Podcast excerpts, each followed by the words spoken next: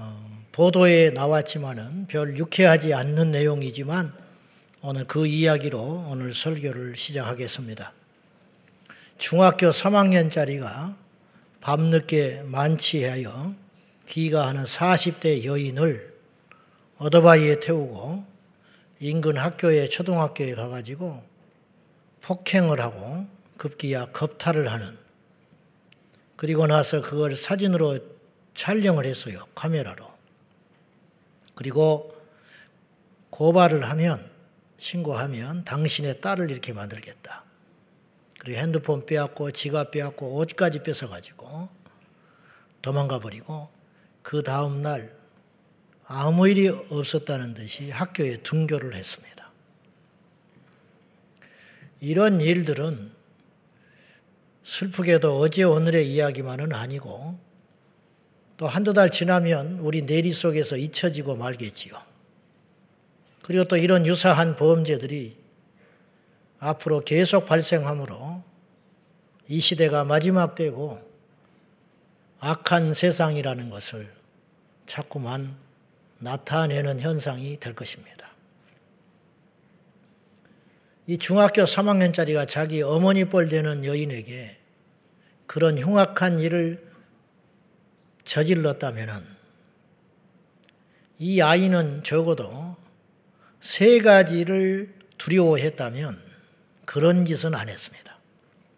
첫째, 부모를 두려워했다면 그 본능을 사귈 수 있었을 거예요. 삭힐 수 있었다고. 내가 이렇게 하면 우리 엄마 아버지가 그냥 두질 않아. 나는 우리 집에서 못 살아. 이런 부모에 대한 두려움이 있었다면. 그리고 세상에 대한 두려움. 내 인생은 나락으로 떨어질 수밖에 없다. 걔는 떨어져 버렸어요. 축법 소년이라 했지만 최상 15년을 받을 수 있어요. 그 인생은 끝났어요. 그리고 그럴 리 없지만 하나님을 두려워했다면 아무도 없는 곳에서 그런 은밀한 무서운 일을 저지를 때 하나님께서 보고 있다라고 느꼈다면 그 아이는 지금 그런 모습은 아니었을 것이다. 아십니까? 인생에 있어서 두려움을 갖고 산다는 건 비겁한 일이 아니고 그 두려움이 우리 인생을 지켜준다는 걸 기억해야 됩니다. 잠언서 3장 7절과 8절에서 성경은 우리에게 이렇게 이야기합니다. 시작. 스스로 지혜롭게 여기지 말지어다. 여호와를 경외하며 악을 떠날지어다. 이것이 내 몸에 양약이 되어 내 골수를 윤택하게 하리라. 스스로 지혜롭게 여기지 말아라. 그 아이는 스스로 어른인 것으로 착각한 거죠. 스스로 똑똑한 척 하지 말아라. 세상이 그렇지 않다. 여호와를 경외하라. 그리고 악에서 떠날지어다. 그리하면 네 인생이, 네 육체가, 네 삶이 풍성해진다. 윤택해진다. 여기서 하나님을 경외하는 것과 악에서 떠나는 것은 동전의 양면과 같아요. 이게 상관관계가 없는 것 같지만 우리가 궁극적으로 악을 이기기 위해서는 한 가지만 기억하면 돼요. 하나님이 살아 계시다. 이걸 믿는 믿음이에요. 이러는 나를 하나님이 눈을 뜨고 보고 계시다. 나의 마음을 살피고 계신다. 요셉이 악과 승리할 수 있었던 이유, 그 유혹을 이길 수 있었던 이유는 그거 한 가지. 내가 하나님 앞에 이런 짓을 저지를 수 없다. 여호와를 경외하는 그 마음. 그것만 가졌는데 악을 이길 수가 있었다는 거죠. 여호와를 경외하라. 그리고 악에서 떠날지어다. 그리하면 네 삶이 윤택해지리라. 말씀하는 이게 원리입니다. 원리. 우리는 지금 3주에 걸쳐서 하나님을 경외함에 대한 주제를 가지고 말씀을 나누고 있습니다. 오늘까지 일단 마무리를 할 것이지만 이 여호와를 경외한다는 이 주제는 이렇게 3주로 끝날 주제는 아닙니다. 우리 평생에 걸쳐서 곱씹고 곱씹고 우리 인생 가운데 수시로 돌아봐야 할 하나님의 진리라고 믿습니다. 영국의 대설교가였던 로이드 존스 목사님은 이것과 연관시켜서 다음과 같은 말씀을 남겼어요. 우리에게 가장 필요한 것은 하나님께서 성경에서 자신을 계시한 대로 하나님을 아는 것이다. 그리스도인들인 우리에게 언제나 가장 크게 부족한 것이 있다면 하나님을 아는 지식이다. 우리가 하나님을 많이 아는 것 같잖아요. 설교도 듣고 성경도 읽고 공부도 하니까. 그런데 하나님을 경외하지 않으면 그건 하나님 모르는 거다 이 말이죠. 이분은 더 나가서 이렇게 말합니다. 여러분들은 이 말을 믿기 힘들지만 사실입니다. 하나님은 사랑이십니다라고 반복적으로만 말하는 사람들이 있다. 그 외에 다른 말은 없고 사랑만 가르치고 말한다. 그거 그리고 그것만 믿는다. 우리는 성경의 근본적인 메시지를 잊어버렸기 때문이다. 로마서 11장 22절. 자, 한번 보시죠. 시작. 넘어지는 자들에게는 준엄하심이 있으니 너희가 만일 하나님의 인자하심에 머물러 있으면 그 인자가 너희에게 있으리라. 그렇지 않으면 너도 찍히는 바 되리라. 이 말이 무슨 말이냐면 하나님이 두 가지의 성품을 갖고 계시다는 거예요.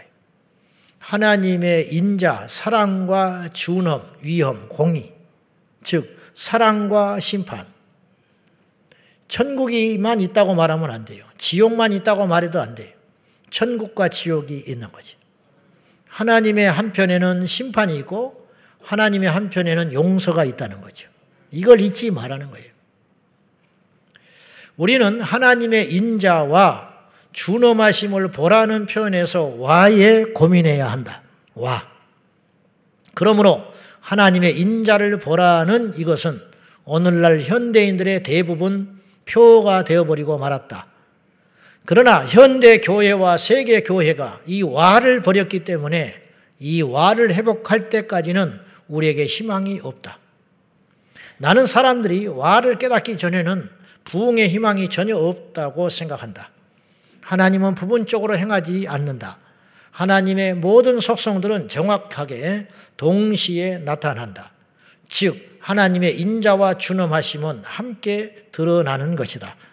따라서 우리는 절대로 이 둘을 분리하면 안 된다.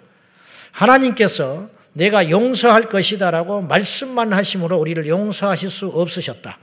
하나님께서 용서하실 수 있는 방법은 오직 한 가지밖에 없었는데 그 방법은 우리의 죄를 자신의 아들에게 전가시키시고 그 아들 안에서 우리의 죄를 처벌하는 것이었다.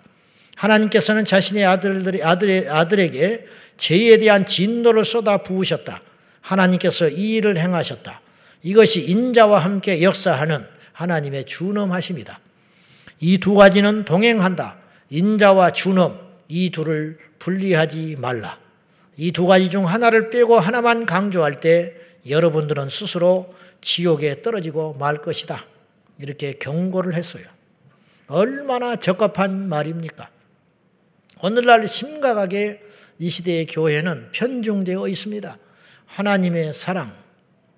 하나님이 사랑만 하기 때문에 우리는 어떤 짓을 해도 괜찮다라고 용인하고 있는 것이죠. 학교에 갔을 때 선생님을 더 이상 두려워하지 않습니다. 선생님을 월급쟁이로 봅니다. 월급 받지요. 그러나 그렇게만 생각하면 안 되거든요. 근데 학생들의 인식 속에 학부모들의 다수는 다는 아니겠지만은 생각 없는 학부모님들이 그런 생각을 갖고 있어요. 너는 월급이나 받고 네 할 일만 해라. 내 자식은 내가 알아서 한다. 그 사이에서 자녀들이 병 들어가고 있는 것이죠. 이 땅의 교회도 마찬가지예요. 아까 우리가 소두에 제가 그 철없는 그 중학교 3학년짜리 이야기를 했지만은 경우는 다르지만 이 땅의 크리스찬들도 하나님을 경외하지 않고 두려워하지 않기 때문에 그런 흉악한 죄는 아니다 할지라도 교회 안팎에서 엄청난 제약들이 우리를 사로잡고 있습니다. 더 정확히 표현하면 우리가 그 죄를 죄로 여기지 않은 채, 죄의 심각성을 도외시한 채 그냥 세상에서 살아가고 있어요.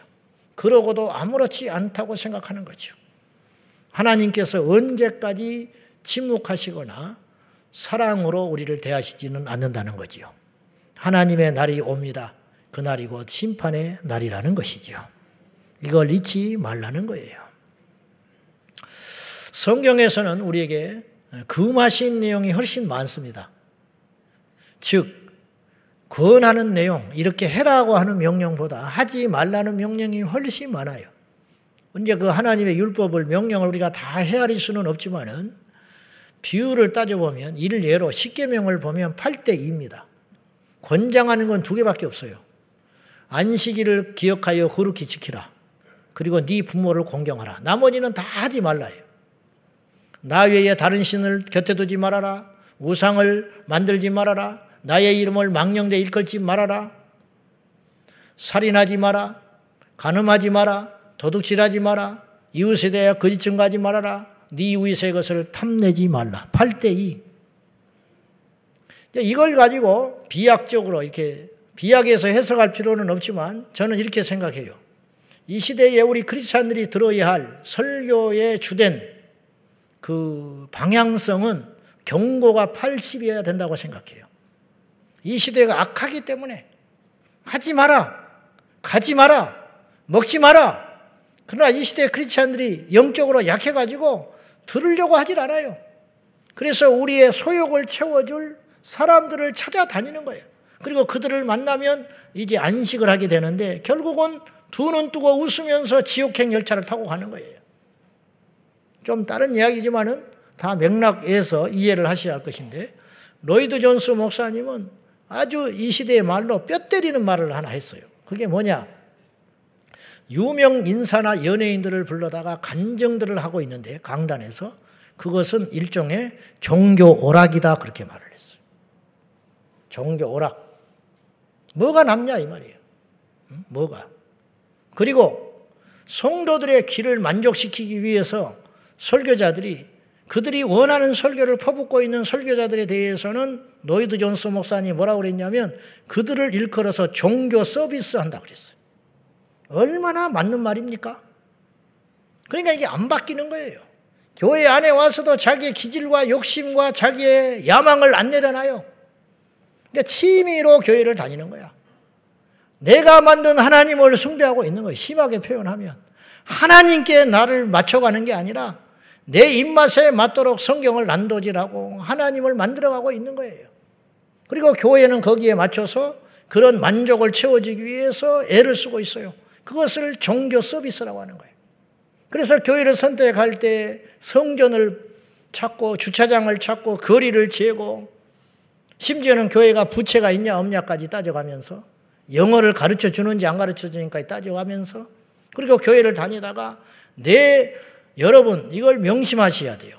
내 기질과 내 살아온 인생과 신앙의 경험과 맞지 않더라도 성경의 진리라면 그 말씀에 수긍하고 들어와야 되는 거예요. 그것이 내가 사는 길이에요. 그러나 살려고 하지 않아요, 더 이상. 우리가 하나님을 경외 하는 이유가 어디에 있는지 아십니까? 그건 하나님이 우리보다 큰 분이기 때문이에요. 그분은 우리보다 지혜로운 분이고, 그분은 우리보다 능하신 분이에요. 하다못해 병원에 가서 의사하고 상담을 할 때도 어떤 사람이 병의 치료를 받는지 아세요? 의사의 말이 내 지금 상황과 형편에 맞지 않더라도 어, 술 먹지 마라. 나는 술을 안 먹으면 영업이 안 돼. 장사가 망하는 사람이야.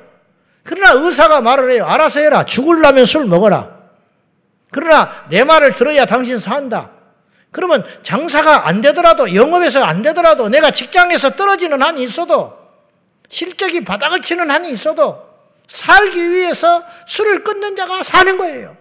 그 의사를 향해서 속으로 이렇게 말하죠. 너는 내 실정을 몰라. 내가 지금 어떤 상황인지 몰라. 그리고 그 거짓을 가지면 그 사람은 죽어요. 거기에 맞추는 거예요. 의사의 말도 우리가 순종하면 사는 길이 열리는데 하나님의 엄중하신 말씀에 우리가 순종할 적에 얼마나 놀라운 일이 벌어지겠습니까? 역으로 그 말씀을 무시하고 그 말씀을 멸시하는 자들에게는 하나님의 심판이 있을 것이라는 거예요. 이걸 경고하고 있는 거예요. 여러분, 성경은 사랑만 말하고 있지 않아요. 성경은 축복만 말하고 있지 않아요. 이걸 기억해야 돼요. 신명기 28장이 축복장이라고 그러는데 그건 틀렸어요. 축복은 3분의 1도 안 돼요. 전부 경고하고 저주하는 소리예요. 하지 마라, 가지 마라, 이렇게 하지 마라. 죽는다, 망한다, 다 실패한다. 경고하고 있는 거예요. 그러나 그것도 궁극적 사랑입니다. 그것도. 지난 시간에 제가 잠깐 언급하고 갔는데, 이제 뭐, 살인하지 마라, 가늠하지 마라, 보편적 윤리 타당한 경고니까 그렇다 치지만 특이한 명령을 성경은 우리에게 두 가지를 했어요. 첫째는 맹세하지 마라. 독특한 금지 명령입니다. 맹세하면 어때? 마태복음 5장에서 맹세하지 말아야 할 이유가 있다. 너희들은 피조물이기 때문이다는 거예요. 하나님이 아니야. 맹세, 장담은 하나님만 하는 거다. 하늘로도 하지 마라. 내가 하나님의 이름을 걸고 내가 이거 할 거야. 그러지 말아라. 왜? 그건 네 생각이지 나는 너와 생각이 다를 수 있으니까. 내가 그거 보증해 주지 않는다는 거예요. 땅들로도 하지 말아라. 거기는 나의 발등상이다. 예루살렘 성을 향해서도 하지 마라. 그곳에는 왕이 있다. 네가 왕보다 크냐? 작지 않냐? 맹세하지 마라.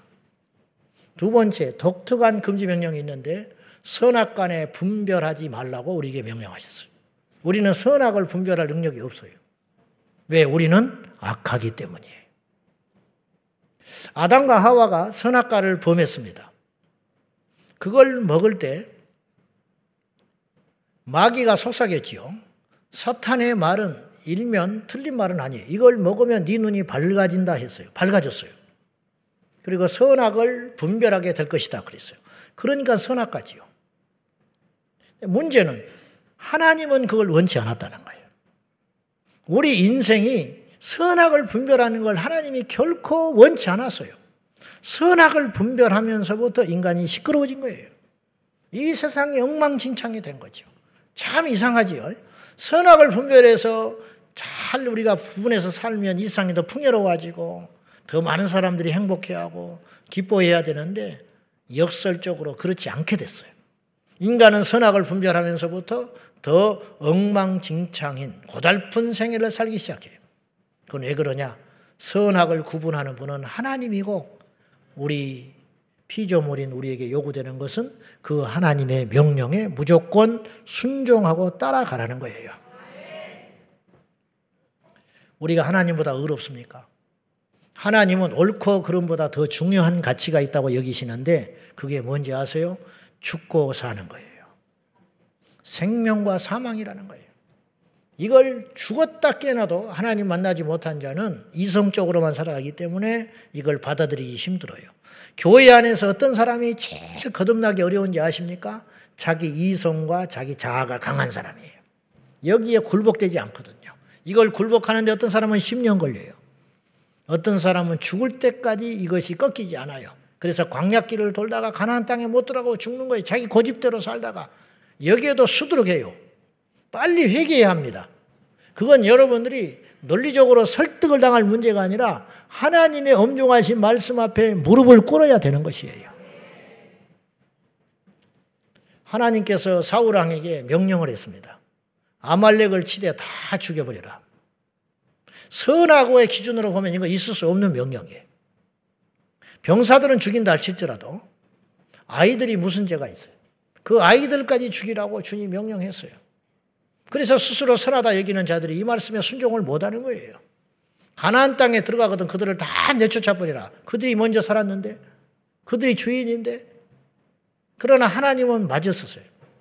그들을 남겨둔 결과 그것도 몰아낼 수 있는 힘을 주셨건만 불순종한 거예요. 자기들의 필요에 의해서 그들을 종으로 부리고자 그들의 문화를 빼앗고자 그들을 완전히 멸해버리라고 하셨는데 그들을 남겨두면 너희 옆구리에 가시가 되리라. 옆구리에 가시가 돼가지고 사사시대 비극이 열린 거예요.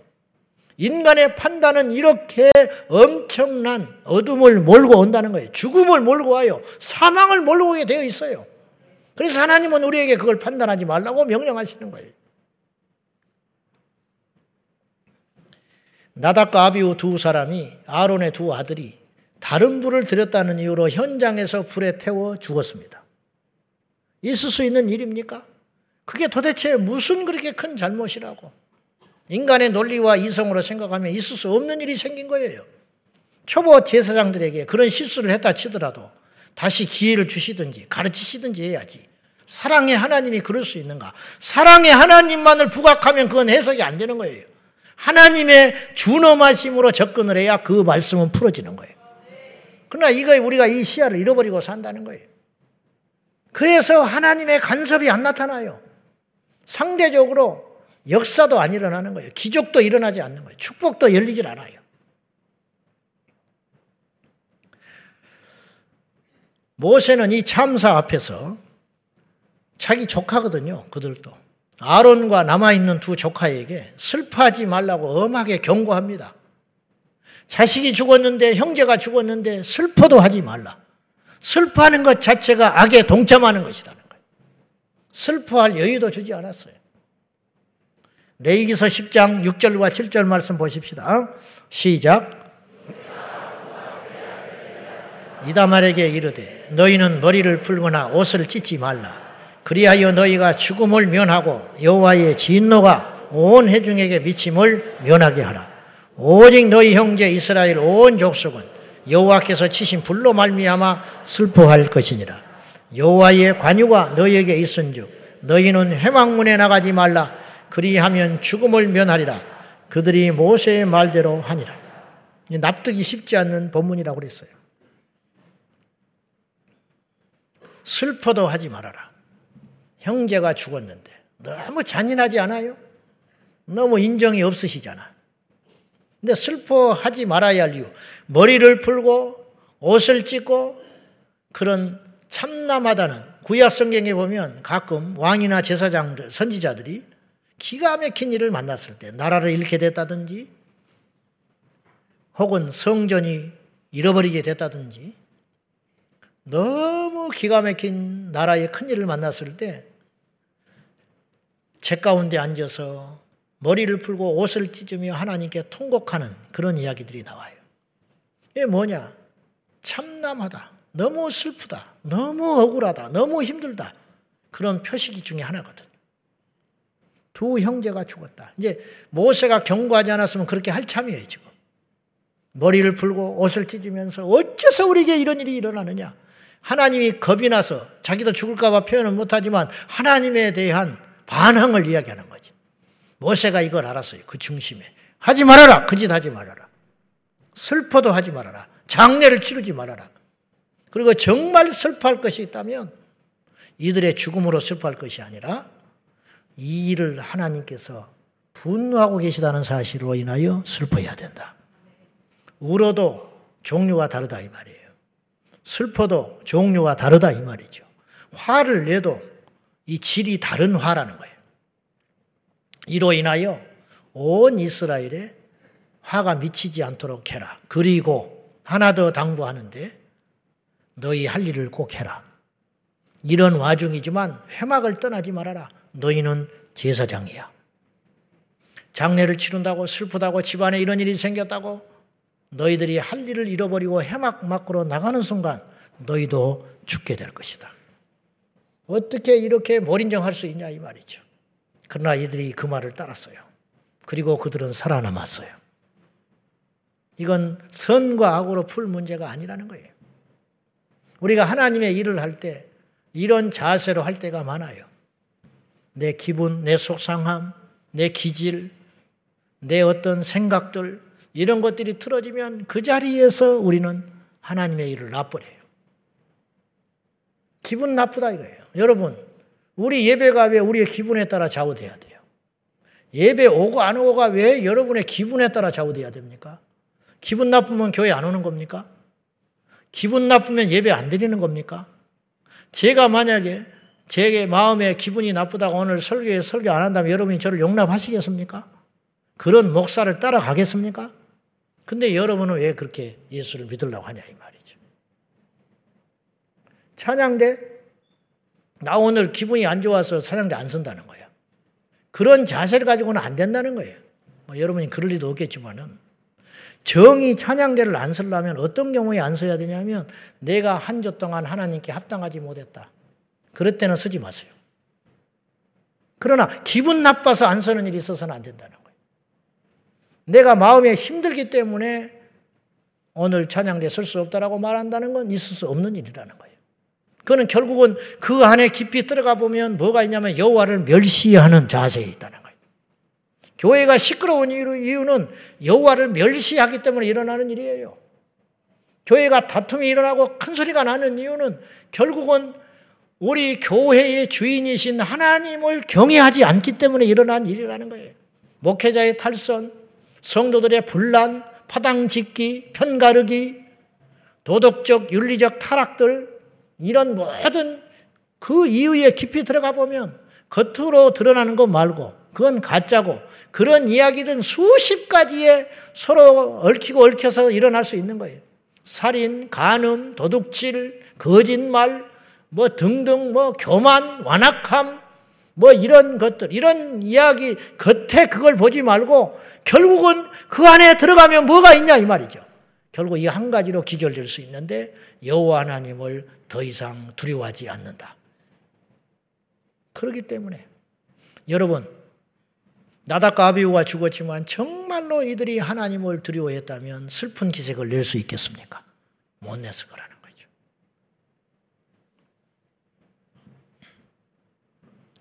결국 하나님을 경외함이 우리를 형통한 길로 인도하고 평안하고 복받는 길인데 이 믿음을 회복하기 위해서는 인간의 논리와 상식을 뛰어넘는 하나님의 명령에 대한 절대적 순종이 있어야 한다는 거죠.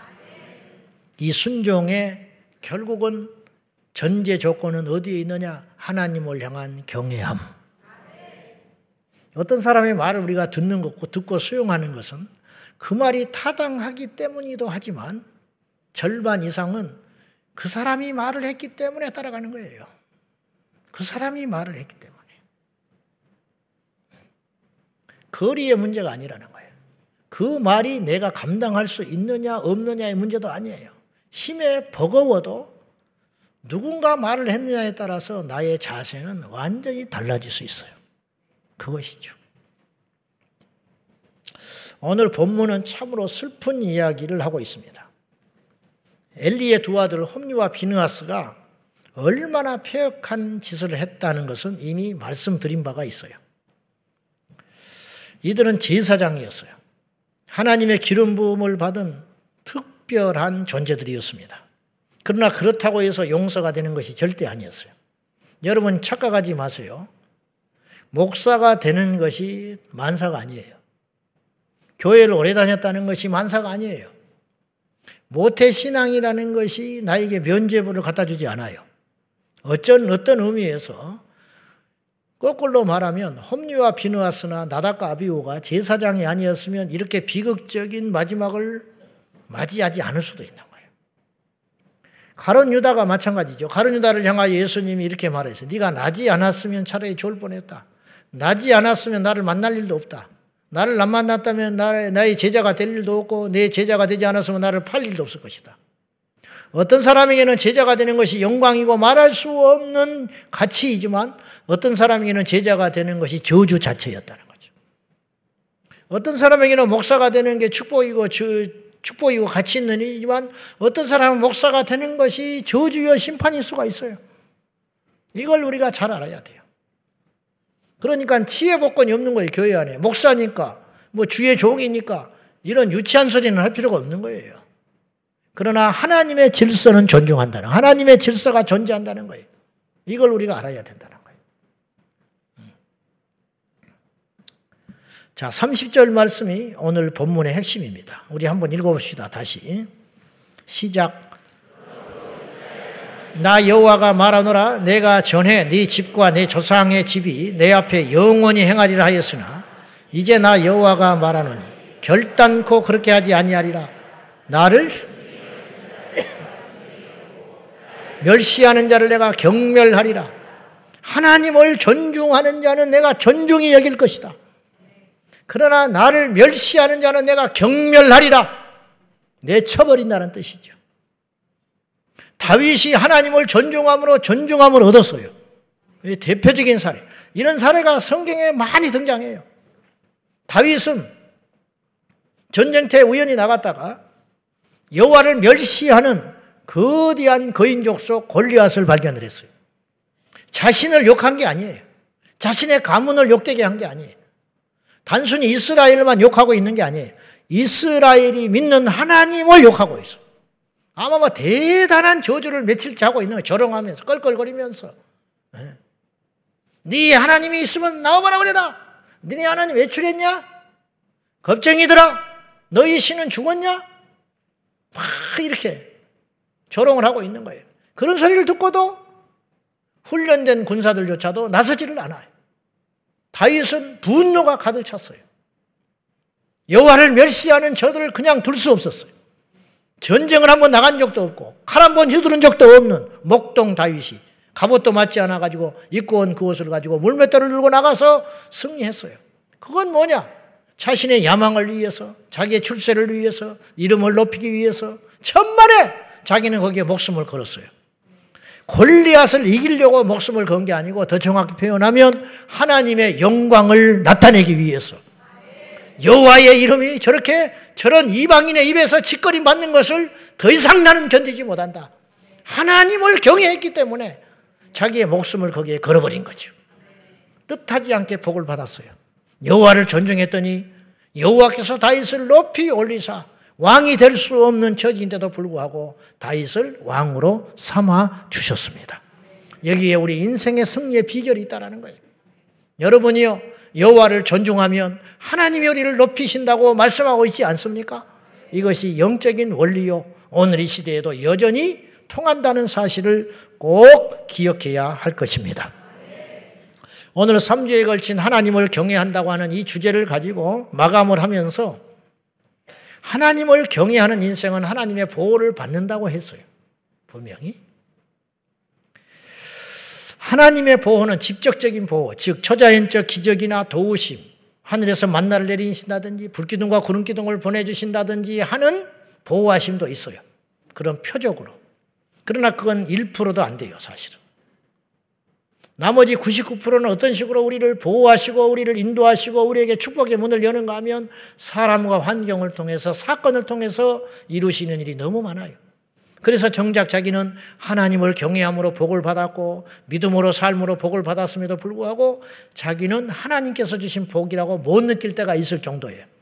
거꾸로 자기는 하나님을 경외하지 아니하고 하나님을 무시하고 멸시함으로 인생의 가시밭길에서 허덕거리고 있음에도 불구하고 마치 자기는 때를 잘못 만나서 마치 자기는 불우한 환경에서 태어났기 때문에 마치 자기는 어떤 결정을 잘못했기 때문에 이런 어려움을 겪는다고 오판하기가 십상이라는 거예요. 그러나 그렇지 않다는 거예요, 절대로. 결국 하나님을 경외한다는 것은 우리가 뭐 맨날 입으로 하나님을 경외 막 등짝에다가 나는 하나님을 경외하는 사람입니다. 차 뒤에다가 스티커를 붙여가지고 나는 하나님을 경외하는 사람입니다. 내 차를 건들지 마시오. 뭐 이런다고 되는 일이 아니잖아요. 그거는 코미디 같은 일이고 여호와를 경외하는 자의 모습의 삶은 결국은 어떤 열매로, 열매로 나타나야 하느냐면 하나님이 세우는 질서와 환경 속에서 철저히 순복함으로 여호와를 경외함으로 나타나야 된다는 거예요. 그래서 놀라울 정도로 성경에 하나님을 인정하고 경외했던 사람들은 삶 속에서 불평이 없어요. 원망이 없어요. 그들이 모자라서 그런 게 아니에요. 타고난 성격이 그래서 그런 게 아니에요. 아둔해서 그런 게 아니에요. 여호와 하나님을 경외했기 때문에 불평할 수 없었던 거예요. 여호와 하나님을 경외했기 때문에 어떤 상황, 어떤 처지 속에서도 세워진 질서 안에서 충실히 살았어요. 요셉이 그랬어요. 요셉은 아주 못된 주인을 만난 거지요. 성실히 일하고 열심히 살아가는 요셉에게 추파를 던지면서 유혹을 했어요. 그러나 요셉은 그 일을 거부함으로 인하여 감옥에도 들어가고 했지만은 요셉은 불평하는 법이 없어요. 그 속에서도 하나님의 뜻을 찾아요. 철저히 순복하면서. 그래서 그는 종살이 할 때도 총무요, 감옥에 가서도 총무요, 나라를 맡겼을 때도 총무가 됐어요. 멋지지 않습니까? 이게 하나님이 열어가는 인생이라는 거예요. 총리가 되려고 수능했던 게 아니에요. 목숨을 걸었어요. 하나님을 경외함으로. 그랬더니 하나님이 그를 높여주셨다는 거예요. 하나님께서는 환경과 사람과 사건을 통해서 우리를 인도하시고 지켜주시고 문을 열어주신다고 했습니다. 그건 뭐냐? 하나님의 대리자들을 통해서. 그들은 우리의 왕이요. 그들은 우리의 상전이요. 그들은 우리의 아비요. 그들은 우리의 스승일 수 있는 겁니다. 집에 가면 부모가 하나님의 대리자입니다. 직장에 가면 상사가 하나님의 대리자예요. 학교에 가면 나의 스승이 하나님의 대리자라는 거예요. 아멘입니까? 이걸 인정하는 게 지혜예요. 이걸 인정하고 다른 자는 숭탄한 인생을 살 수 있어요. 제가 말했어요. 쓸데없는 고생을 하지 말자. 쓸데없는 가시밭길을 걷는 건 상급이 아니에요. 음. 여러분, 이 땅에 좋은 일이 다 복이 아니듯이 마귀가 주는 유혹도 있거든요. 시험이 있거든요. 그렇듯이 이 땅에서 당하는 모든 고난이 절대 상이 아니에요. 애매한 상, 애매한 고민도 있는 거예요. 고난. 받지 말아야 할 고난도 내가 하나님께 어리석어서 광약길을 40년 걷는 것이 하나님의 뜻이 절대 아니었어요. 그러나 이스라엘은 어리석어서 40년을 광야에서 그 연단의 길을 자초하여 걸을 수밖에 없었던 거예요. 자, 제가 세세한 예를 좀 들어보겠습니다. 첫째, 자식들에 대하여 하나님의 대리자에게 순종하라고 경고합니다. 에베소서 6장 1절입니다. 다 같이 시작. 이것이 옳으니라. 짤막하게 이야기했어요. 자녀들아 두 말 하지 말아라. 부모에게 순종해라. 왜 순종해야 됩니까? 그리야 내가 복을 받습니까? 너질구리한 말씀을 안 하셨어요. 그것이 옳다. 그것이 진리야. 두 말 하지 않았어요. 어느 날 아침에 집을 나서는 자식에게 아버지가 이렇게 말을 합니다. 야야, 오늘 좀 일찍 와라. 저녁 모처럼 같이 식구끼리 같이 먹게. 그러면 99% 애들은 이렇게 말을 해요. 오늘 바쁜데? 그렇게 이야기해요. 여러분 자식들도 그렇죠. 저녁에 밥 먹으러 좀 일찍 와라. 그러면 바빠요. 그리고 문 팡 닫고 나간다고. 아니면 친구하고 약속이 있어요. 그리고 나가버려. 이게 99%야. 근데 하나님을 경외하는 자식은 아버지가 오늘 일찍 와라. 저녁 같이 밥 먹게. 왜 이렇게 이야기를 하시지? 내가 오늘 그런 상황이 아닌데. 시험 기간이고 친구 만나야 되고 스터디 해야 되고 바쁜데 두말하지 않지요. 예, 아버지. 그리고 가는 길에 전화를 해요. 친구한테. 친구야, 나 오늘 저녁에 너 약속을 못 지키겠다. 같이 밥 못 먹겠는데 왜? 아빠가 들어오래. 그럼 막 친구가 웃어요. 놀립니다. 지금도 그런 자식이 있냐? 지금도 그런 아버지가 있어? 너 아버지한테 꼼짝 못 하는구나. 그리고 전화를 끊었어요. 여러분, 그 전화를 끊은 그 친구가 그 약속을 취소한 이 친구에 대하여 함부로 할까요? 바보라고 할까요? 나는 그렇게 생각하지 않아. 무서운 집이구나. 지금도 이런 집이 있구나. 그 소문이 납니다. 그리고 그 말에 순종하고 갈 때 이 자식에게 혼사길이 열리는 거야. 왜 그런지 알아요? 이게 쌓여요. 이게 영적인 내공으로 쌓인다고. 마음의 성품으로 쌓여요. 그리고 자기는 모르지만 말 없는 말이 천리간다고. 이게 소문이 두루두루 나요. 그리고 어느 날 안테나에 딱 잡히는 거예요. 그런 집의 자식이라면 내가 며느리 삼고 사이 삼겠다. 길이 열리기 시작하는 거예요. 길이 열리기 거예요. 웃을 일이 아닙니다. 웃을 일이 아니에요. 하나님이 어떤 인생을 그렇게 인도해 가신다는 거예요. 어느 날 꿈속에서 나타나가지고 전화번호가 툭 떠가지고 전화해봐라. 네 남편이 기다리고 있다. 네 아내감이 기다리고 있다. 이런 거는 안 일어난다니. 하나님이 그렇게 일하시지 않아요. 종들에 대한 경고입니다. 에베소 6장 5절입니다. 시작. 육체의 상전에게 순종하기를 그리스도께 하듯 하라. 이게 이제 옛날이니까 종들이지만 지금은 부하 직원이든지 직급 아래에 있는 사람들에 대한 경고. 상전을 두려워해라. 그건 비겁한 것이 아니다. 두려워 떨며 성실한 마음으로 영적 상전이 아니에요. 육체적 상전에게 순종하기를 그리스도께 하듯 하라. 굉장히 강한 말이거든요. 예수님 앞에 누가 거절하겠어? 예수님이 가라 하면 가고 오라 하면 오는 것이지. 우리가 예수님 못 보니까 순종을 못 하는 것이지. 예수님이 하라 하면 우리가 누가 거절하겠어? 그런데 육체의 상전을 대할 때에 그런 자세로 대하라. 상전이 오라면 오고 가라면 가고 하라면 하라는 거예요. 그러는 사람이 이 시대에 얼마나 있어요. 하나님께서 육체의 상전을 당신의 대리자로 세웠다는 거예요. 그걸 인정하는 것이 믿음이에요. 결국 반항하고 배신하고 어떤 틀에 박혀진 것들을 자기의 힘으로 탈출하려고 할수록 우리 인생은 광약길을 걷게 된다는 거예요. 여러분이 경험하고 계시잖아요. 절대로 어떤 질서와 하나님께서 판짜놓은 환경 가운데에서 순응하고 살아간다는 것은 여러분 절대로 비겁한 일이 아니에요. 그렇게 생각한다면 아직 우리는 어리석은 자라는 거예요.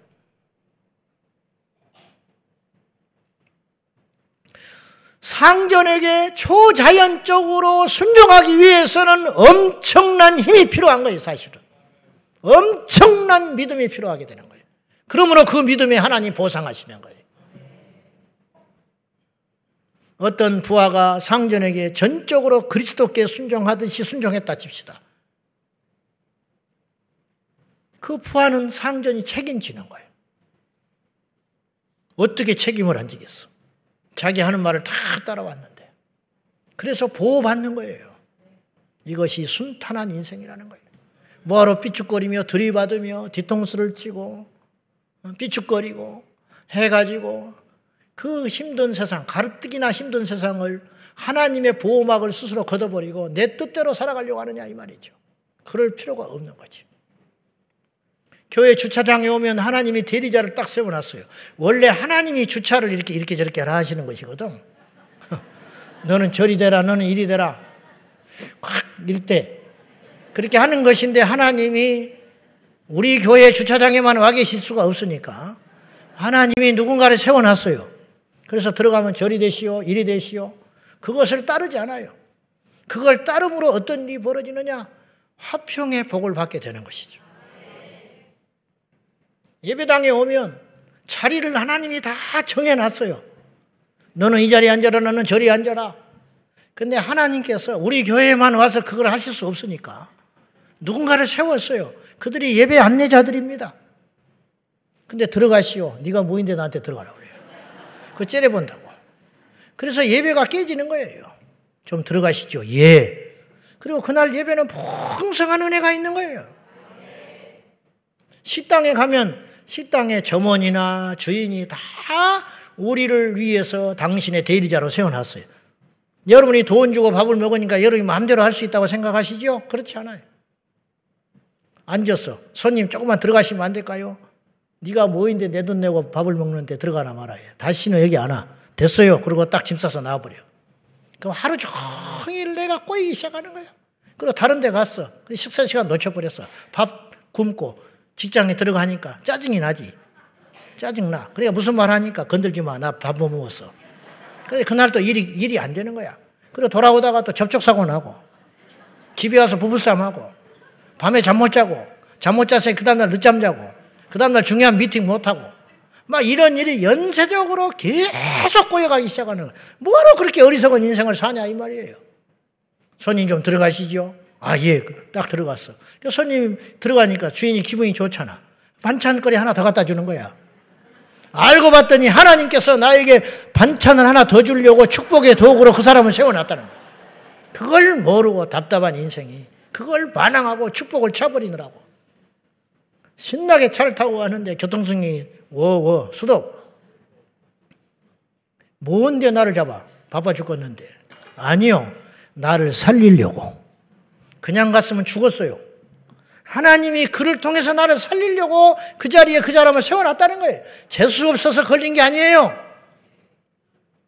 하나님이 다 이유가 있어서 요소 요소마다 하나님께서 당신의 대리자를 세우사 당신의 뜻을 성취하시고 우리를 푸른 초장으로 인도하시고 우리를 쉴 만한 물가로 인도하시고 우리를 축복의 도구로 우리를 통로로 인도하고 계시다고 믿습니다. 이건 그냥 그냥 지나칠 일이 절대 아니에요. 깨달으시기를 바래요. 존 비비어 목사님이 쓴 순종이라는 책을 보면 위임해 주신 권위자에 대한 대항이 곧 세워 주신 하나님에 대한 대항임을 이렇게 간증을 하고 있어요. 이분이 어느 날 고등부 사역자 부목사로 부임을 했어요. 근데 이분이 열정도 있고 영이 열린 분이고 신실한 사역자이기 때문에 고등부의 영혼들을 막 이렇게 부흥하고 싶은 마음에 열망이 가득했어요. 그래서 담임 목사님의 허락을 받고 소그룹 전도 축제를 준비했어요.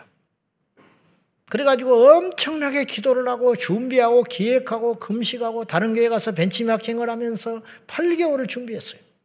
그래서 열매가 막 벌써 나타나기 시작했어요. 그날 디데이로 잡아놓은 날 엄청난 부흥이 일어날 것 같아요. 그건 누구도 의심하지 않았어요. 막 교회가 들썩들썩 했어요. 근데 3주를 앞두고 아침에 회의를 하는데 담임 목사님이 느닷없이 이렇게 말을 하셨어요. 내가 생각해 보니까 그 전도 소그룹은 우리 교회 내 목회 상황과 맞지 않는 것 같다. 아쉽지만 스톱해라. 그 존 비비어 목사님 막 그걸 항변을 했어요. 지금까지 얼마나 준비가 철저히 잘 됐으며 이걸 하지 않았을 때 우리 아이들이 얼마나 실망하고 낙심하고 후유증이 있을 것인가에 대해서 계속 어필을 했어요. 그러나 담임 목사님은 단호했어요. 내가 기도해 본 결과 이건 아닙니다. 오늘로 스톱하십시오. 그리고 회의가 끝났어요. 존 목사님을 주변 사람들이 그가 얼마나 노력을 하고 공을 들였는지를 알기 때문에 위로를 했습니다. 그러나 그 위로, 위로도 전혀 도움이 안 돼. 자리를 박차고 집으로 갔어요. 씩씩거리면서 집에를 가서 그 아내에게 이렇게 불평을 했습니다. 그 사람이 무슨 결정을 했는지 당신이 들으면 믿을 수 없을 것이요. 사모님이 물었어요. 그 사람이 누굽니까? 누군 누구요? 담임 목사님 말이지. 8개월간을 준비한 것을 중단시켰단 말이요. 말이나 되는 소리요? 현명한 아내는 거기에다가 기름을 끼얹지 않고 이렇게 응수를 했어요. 하나님이 당신에게 가르칠 것이 있는 모양입니다. 씩씩거리는 비비어 목사에게 나지막한 주님의 음성이 들려왔다고 그래요. 존, 너는 지금 누구의 사역을 하고 있지? 네 사역이냐? 그러자 그는 반문했어요. 아, 그거야 당연히 주님의 일이지요. 주님은 단호하게 말하셨어요. 아니야. 너는 지금 너의 일을 하고 있어. 존 비비어는 억울한 듯이 하나님까지도 설득하려고 그랬어요. 그 대화 중에 하나님을 설득하려고 했대요, 자기는. 이 일이 얼마나 중요한 일이고, 영혼을 살리는 일이고, 당신이 기뻐하는 일인지 아시냐고. 근데 이걸 방해를 만났다고 막 씩씩거리면서 하나님께 항변을 했다고 그래요. 주님은 평생 잊을 수 없는 말씀을 하셨어요. 존, 나는 심판날에 너에게 불신자를 얼마나 효과적으로 전도했는지를 묻지 않을 것이다. 나는 내가 너에게 세운 목사에게 얼마나 충성했는지를 물을 것이다. 존 비비어 목사는 그 말을 듣고 그 자리에서 꼬꾸라졌어요. 그리고 그의 반항적 태도를 즉시 회개하고 그 자리에서 담임 목사님에게 전화를 했어요. 물론 담임 목사님에게 대항하고 드러나게 다투지는 않았지만 마음속에서 굽히지 않았다는 것을 고백하고 담임 목사님은 흔쾌하게 그의 사과를 받아주고 서로 깨끗하게 정리가 됐어요. 훗날에 존 비비어 목사는 이 사건을 자신의 인생과 사역에서 결정적인 고비였다고 고백을 했어요. 저에게도 지금까지 여기까지 오면서 사역이나 세상이나 여러 결정과 판단과 어떤 환경 속에서 무수히 많은 고비와 사건들이 여기까지 왔겠죠. 근데 제가 이 이야기 읽으면서 하나 잊혀지지 않는 사건이 저에게도 깨달아졌어요. 저는 아시는 대로 16세 불신자의 집에서 예수님을 강렬하게 만났기 때문에 청소년에 대한 마음이 남달리 있었어요. 그리고 20대를 그들에게 많이 제가 어, 수고를 하고 시간을 보냈어요. 그래가지고 성교단체를 만들고 5년을 끌어왔어요. 많은 열매들이 나타났어요. 신학교를 가는 친구들, 그리고 세상에 회개하지 못하고 종교인들이 변화되어 신앙이 되고 결단하고 하나님 앞에 서원하며 그런 변화들을 내가 많이 봤어요. 선교단체를 이끌면서. 물론 그 길은 쉽지 않았어요. 결코. 재정적인 것이나 외로움이나 홀로 그걸 견뎌가면서 수많은 오해도 받고 그러나 그걸 견디고 나가면서 5년 차에 접어들었을 때 저희가 이제 그 만든 선교단체에서 제일 큰 행사는 여름과 겨울에 5일 동안 수련회 하는 거예요. 그 수련을 통해서 많은 열매가 나타났어요. 그런데 그 수련회를 할 때마다 교회, 이제 다른 교회에서 막 오니까 다른 교회하고 부딪히는 거예요. 교회 행사와 부딪힐 거 아니에요. 그리고 왔다가 그것에 변화를 경험하고 성령을 경험하고 거듭남을 경험했던 친구들이 그 다음을 기다리면서 친구들을 데리고 오기 시작하는 거예요. 그럴 때마다 갈등이 일어나기 시작했어요. 그래가지고 전화가 교회로 빗발쳐요. 그때는 핸드폰이 없을 때니까. 도대체 무슨 선교단체냐는 거야. 이걸 이끄는 사람이 누구냐는 거야. 당연히 그렇게 항의가 들어올 수 있죠. 의문점이 들어오고. 근데 그 목사님이 저를 신뢰하고 믿었기 때문에 철저히 방어하게 대주셨어요. 우리 교단 신학을 하고 있는 사람이고 믿을 만한 사람이고 우리 전도사다. 그걸 철저히 제 편을 들어줬어요. 그러면서 무마하고 가고 가고 했어요. 그런데 어느 날 그분이 나를 하루 불렀어요. 전도사님, 나는 전도사님의 중심도 알고 열정도 안다. 그러나 이렇게 말을 했어요. 당신의 앞길이 말리길이다. 네가 이렇게 자꾸만 누구하고 부딪히는 거에 대해서 나는 염려가 크다. 그렇게 이야기를 했어요. 그날 저녁에는 잠을 못 잤어요. 그리고 내 자신을 돌아봤어요. 나의 열정이 누군가를 힘들게 하고 있구나. 나의 희생과 헌신과 수고가 어느 교회 사역자들과 어느 교회를 분란을 일으키고 있구나. 그리고 내가 그날 밤새까 잠을 못 자고 있다가 그 다음날 아침에 우리 팀 사역자들을 제가 소집을 했어요. 그리고 제가 설명을 하지 않고 오늘부로 이 선교회는 해체한다. 울고 불고 난리가 났어요. 왜 이러냐고.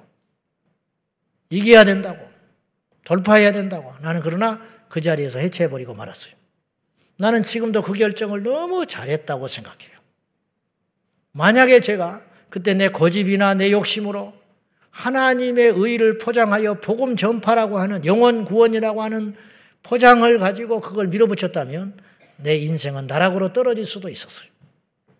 그리고 저는 지금 어디 있었을지 몰라요. 하나님께서 나를 테스트했다고 생각해요. 사랑하는 여러분,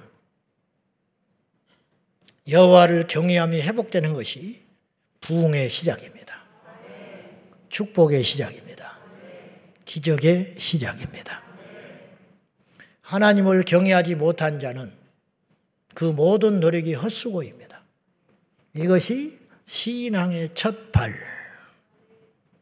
이것이 축복의 첫 디딤돌이 되는 것입니다.